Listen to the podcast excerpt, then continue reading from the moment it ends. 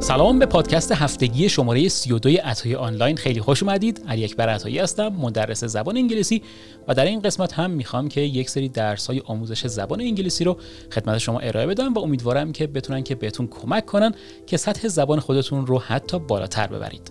با این پادکست همراه من باشید.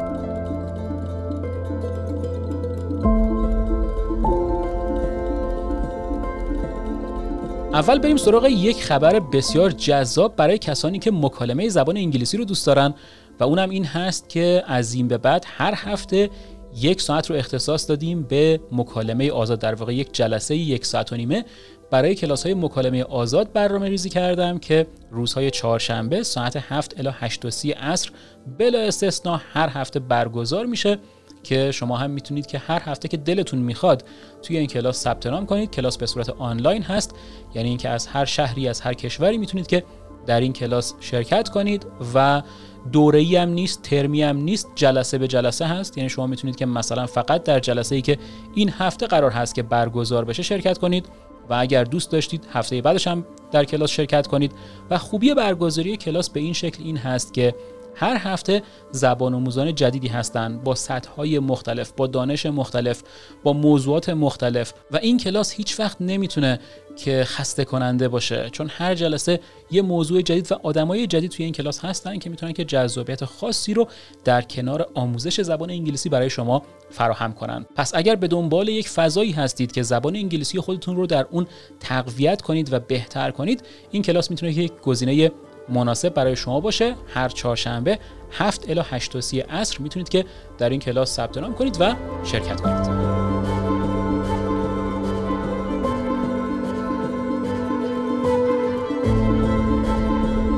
بریم سراغ درس اول این قسمتمون. اول می‌خوایم که درباره یک اصطلاح صحبت کنیم اصطلاح meant to. از meant to بعد از to be استفاده می‌کنیم. یعنی حتما باید بعدش ام و is و are یا was و ور استفاده بشه. حالا اگر در حال یا گذشته باشن. توی زمانهای مختلف به شکلهای مختلف. پس حتما یه توبی می‌ذاریم و بعد منتو رو می‌ذاریم. و معناش چی میشه؟ معناش اینه که یه کسی برای یه کاری ساخته شده. یا اینکه یه چیزی برای یه کاری ساخته شده. اینو میگیم meant to و بعد یه فعلی رو میگیم. مثلا میگم که I was never meant to teach. یعنی اینکه من در گذشته فکر می‌کردم که من اصلا برای تدریس ساخته نشدم. یعنی این توانایی رو ندارم. به خاطر همین میگم I was never meant to teach. یعنی که الان نمی‌تونم بگم چون الان می‌دونم که این کار رو دوست دارم و اتفاقا برای این کار هم ساخته شدم. یعنی می‌تونم بگم I am meant to teach. یا اینکه اگه برای اشیا یا برای چیزها بخوایم که این رو استفاده کنیم یعنی اینکه یه چیزی یه استفاده خاصی نداره. مثلا درباره یه محلولی صحبت می‌کنم یا یه مایعی. میگم it's not meant to be drunk. یعنی اینکه این ساخته نشده که تو این رو بنوشی. پس برای نوشیدن نیست. میگیم it's not meant to be drunk. Meant to be هم داریم. یعنی بعد از meant to اگر ما از be استفاده کنیم معنای رومانتیکی پیدا می‌کنه. یعنی اینکه می‌خوایم بگیم که دو نفر اصلا برای همدیگه ساخته شدن. میگیم they are meant to be. یا اگر بخوایم بگیم که یه چیزی سرنوشت هست. میگیم it's meant to be. یا مثلا this accident was meant to be یعنی اینکه سرنوشت بود و یه اتفاقی بود که باید میافتاد.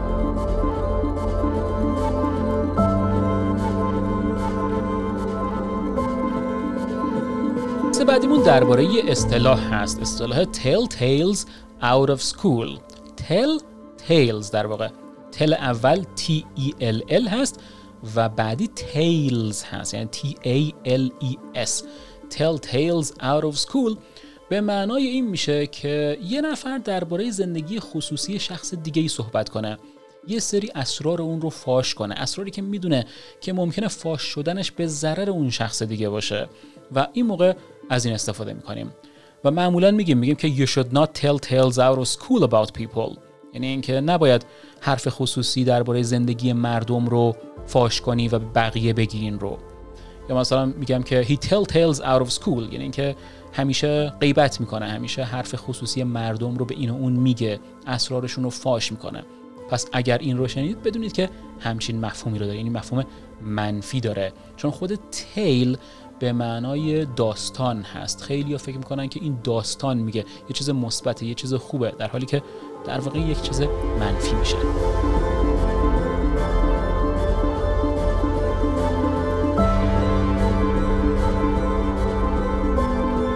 زبان انگلیسی پر از کلماتی هست که با پسوندها و پیشوندهای مختلف ساخته شدن. مثل هر زبان دیگه توی فارسی هم کلی پسوند و پیشوند داریم. ولی توی انگلیسی خیلی بیشتر این رایج هست خیلی بیشتر دیده میشه. و امروز می‌خوام که یه پسوند جالبی رو بهتون بگم که با جک ساخته میشه. یعنی جک همون اسمی که شما می‌دونید و می‌شناسید. اگر ما جک رو به عنوان پسوند در انتهای یه سری چیزای استفاده کنیم معنای دزدی هست. یعنی دزدی مخصوصا با زور. مثلا دزدی یه سری وسایل نقلیه. مثلا میگیم کار جک کار جک به معنای ماشین جک نیست. اون میشه جکس کار میشه ماشین جک ولی بگیم کار جک این یک فعل هست به معنای دزدیدن ماشین یا های جک H I در واقع. های جک به معنای دزدیدن یه هواپیما میشه. ببینید پس اینا هر دوشون یه حالت زور توشون وجود داره. مدل های مختلف این کلمه کم کم دارن اضافه میشن. حالا یکی از اونها که اضافه شده به انگلیسی جوس جک هست. جوس خودش به تنهایی به معنای آب میوه میشه. حالا جوس جک و اگر شما بشنوید فکر نکنید که یه نفر به زور آب میوه یه نفر دیگه ای رو می‌گیره. این اصطلاح یه اصطلاح الکترونیکی هست. یعنی در واقع یه نوع دزدی اطلاعاته که مخصوصا از طریق کابل هایی انجام میشه که برای هدف شارژ کردن گوشی تلفن همراه استفاده میشن. توی جاهای عمومی. پس به این دقت داشته باشید حواستون هم باشه که هر جایی گوشیتون رو نزنید و شارژ نکنید و تا اونجایی که می‌تونید از شارژر خودتون استفاده کنید. چون الان یه سری شارژرهایی هستن که دقیقا شبیه شارژرهای معمول تلفن همراه هستن اما در واقع به محض اینکه وصل میشن به گوشی شما شروع می‌کنن اطلاعات شما رو کپی کردن و ارسال کردن به یه جایی یا به یه کس خاصی و بعدا این اطلاعات رو می‌تونن که بر علیه شما استفاده کنن و به هر حال پسورد شما رو هک کنن و اطلاعات شما رو داشته باشن. به این کار میگن juice jacking که می‌تونید که اطلاعات بیشتری رو با سرچ کردن توی اینترنت درباره این به دست بیارید که یه وقت خدای نکرده اطلاعات خودتون رو از دست ندید و یا اینکه این اطلاعات به دست هکرها نیفتن.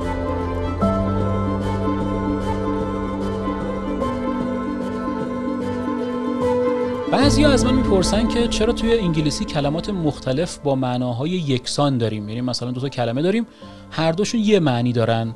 چرا اینجوریه؟ دلیلش این هست که کلمات می‌تونن در جاهای مختلف استفاده بشن با روش های مختلف استفاده بشن و می‌تونن که یه مقدار کوچیکی توی معنا متفاوت باشن. به خاطر همینه که کلمات مختلف رو ما داریم. امروز براتون یکی از اینها رو انتخاب کردم یا نمونه ای که کاملا این رو بتونید که درک کنید. مثلا شما کلمه هارد ورکینگ رو در نظر بگیرید. مطمئنم که بلدید. هارد ورکینگ به معنای سخت کوش میشه. مثلا من میگم که I'm hard working یعنی من آدم سخت کوشی هستم. خب حالا من برای خودم می‌تونم این رو استفاده کنم ولی در جای دیگه یا چیز دیگه نمی‌تونم استفاده کنم. مثلا نمی‌تونم بگم که یه نقشه یه پلانی یه برنامه هارد ورکینگ هست. یعنی پس اینجا من نمی‌تونم از این استفاده کنم. اما کلمه ای رو داریم diligent. اینم به معنای سخت کوش میشه. مثلا من می‌تونم بگم I'm diligent. یعنی هم می‌تونم بگم I'm hard working هم می‌تونم بگم I'm diligent و هر دو دقیقا یه معنا رو دارن. اما اگر بخوام درباره یه برنامه یا پلان بگم چطور؟ اون موقع نمی‌تونم هارد ورکینگ رو استفاده کنم اما diligent میشه که برای چیزها هم استفاده بشه. مثلا میگم که it looks like a diligent plan. یعنی اینکه این برنامه نشون میده که سخت روش کار شده حسابی روش کار شده. زحمت کشیده شده روش. پس ببینید معناش یه ذره متفاوته برای چیزها. یا اینکه ما از diligent به عنوان قید هم می‌تونیم که استفاده کنیم اما از hard working نمی‌تونیم استفاده کنیم به عنوان قید. مثلا میگم که I work diligently.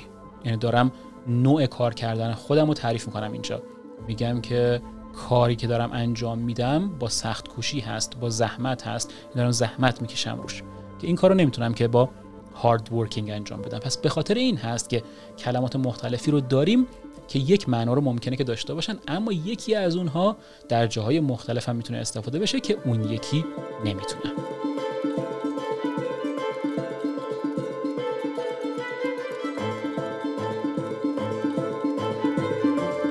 برای رد درخواست افراد معمولا خیلی معدبانه رفتار می‌کنیم. یعنی اینکه می‌خوایم که معدب باشیم و یه شکل بدی درخواستش رو رد نکنیم. مثلا بگیم I apologize I'm sorry و بعد یه بهانه ای میاریم و شکلهای مختلف به حال داریم.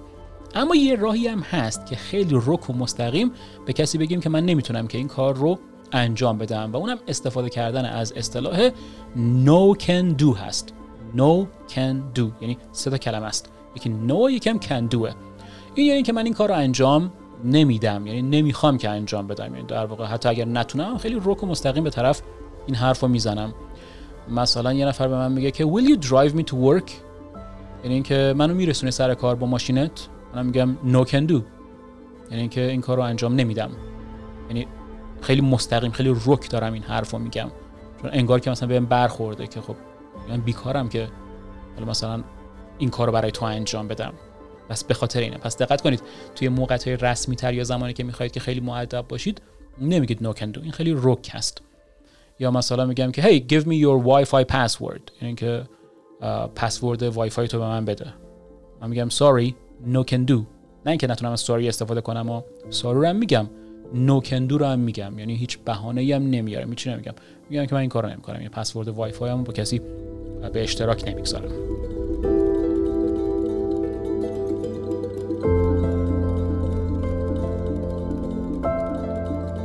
آدم و بچه ها رو خیلی دوست دارن و دوست دارن که برای توصیف کردن بچه ها همیشه از صفات مثبت و خوب استفاده کنن. اما بچه هایی هم هستن که حسابی شلوغ هستن شلوغ کار هستن شیطون هستن و نیاز هست که با یک سری صفات منفی اونا رو توصیف کنیم. برای امروز سه تا صفت رو انتخاب کردم که برای بچه ها استفاده کنیم و نشون بدیم که یه ذره می‌تونن که بد باشن. مثلا ما می‌تونیم که از صفت difficult استفاده کنیم. شما می‌دونید که difficult به معنای سخت هست به معنای مشکل هست. ولی گفتم بهتون من می‌تونم که الان difficult رو برای بچم استفاده کنم. پس ببینید از hard نمی‌تونم استفاده کنم. مثلا می‌تونم بگم که the exam is hard. می‌تونم بگم the, exam is ولی برای بچه معمولا از difficult استفاده می‌کنیم. یعنی چی؟ یعنی اینکه این بچه خیلی سخت میشه باش ارتباط برقرار کرد یعنی خیلی سخت میشه کنترلش کرد و کلا کار کردن باهاش یا رفتار کردن باهاش سخت هست. بس به این بچه میگیم difficult. مثلا میگم که he was a difficult child. یعنی وقتی که بچه بود خیلی سخت می‌شد که باش ارتباط برقرار کرد و کنترلش کرد و تمام اینها. و همچنین می‌تونیم که از problem استفاده کنیم. problem به عنوان اسم استفاده میشه. ولی می‌تونیم که برای child استفاده کنیم. مثلا میگم که he has three problem children. یعنی سه تا بچه داره که یکی از اون یکی بدتر هستن. یعنی هر کدومشون یه سری مشکلاتی رو برای این به وجود میارن. کلمه بعدی کلمه disobedient هست. Dis در اینجا یک پیشوند هست که به obedient اضافه شده. obedient به معنای مطیع هست حرف گوش کن هست. حالا اگر بخوایم بگیم که حرف گوش نمی‌کنه پیشوند دس رو به obedient اضافه می‌کنیم و میشه disobedient. یعنی اینکه حرف گوش نمی‌کنه و کار خودش رو انجام میده. پس میگم her kids are disobedient. یعنی بچه هاش حرف گوش نمی‌کنن.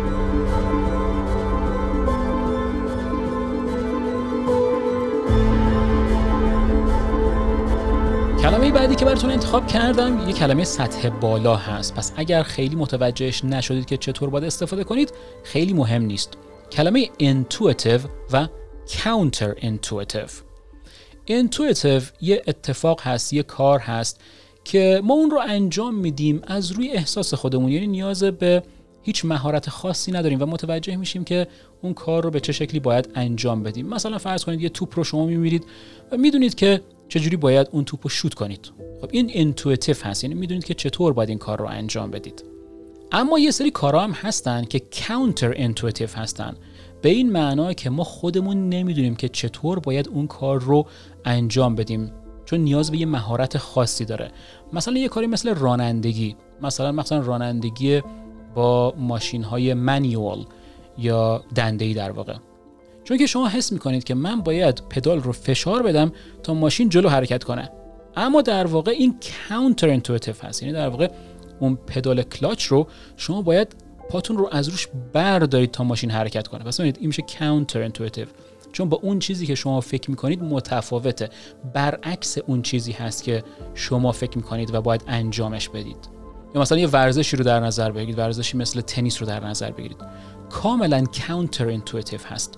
یعنی اگر کسی بخواد که از روی intuition خودش از روی حس خودش بازی رو انجام بده هیچ وقت نمی‌تونه که کار رو درست انجام بده. چون تمام ضربه ها یا swing های مختلفی که توی تنیس هستن متفاوت هستن با اون شکلی که ما به صورت ذهنی می‌خوایم که انجامشون بدیم. یعنی هر چیزی که ما فکر می‌کنیم در واقع اون درستش نیست و یه شکل دیگه ای باید اون کار انجام بشه که به صورت درست باشه. پس intuitive کارهایی هستن که ما می‌تونیم حسشون کنیم که روش درستش چیه و معمولا هم اون روش درستی هست ولی کانتر انتویتیو اون چیزی هست که در واقع ما نمی‌دونیم و نمی‌تونیم حسش کنیم و باید بهمون به آموزش داده بشه.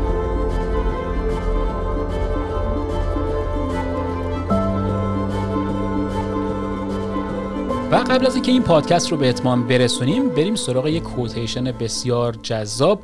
گفته که if you want to live a happy life tie it to a goal not to people or things. یا اگر می‌خواهید که شما توی زندگیتون خوشبخت باشید و خوشحال باشید tie it to a goal tie به معنای وصل کردن یه چیزی هست. میگه وصلش کنید ببندیدش به یه هدف not to people or things نه به آدم ها و به چیزها. چون که شما چیزها رو از دست می‌دید حتی آدمها رو از دست می‌دید اما اهداف خودتون رو از دست نمی‌دید. اهداف مال شما هستند و شمایید که به اون اهداف می‌تونید که برسید. پس برای خوشبختی گفته if you want to live a happy life tie it to a goal not to people or things.